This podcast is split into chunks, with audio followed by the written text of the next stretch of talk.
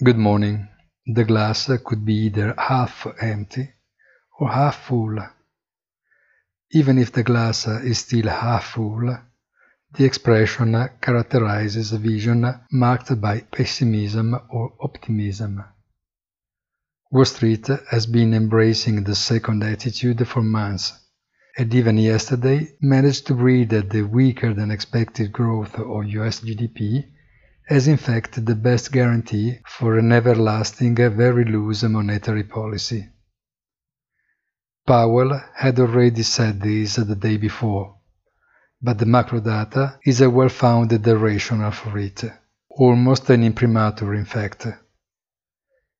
Corporate earnings continue to support stocks, and although oil has picked up again, as have many other commodities, Inflation now seems to have become a stone guest. Interest rates keep steady, and pandemic data are now relegated to come after the update on the Olympic medal table. Have a very nice weekend and remember in the late afternoon our weekly commentary, il punto della settimana, on our site easy-finance.it.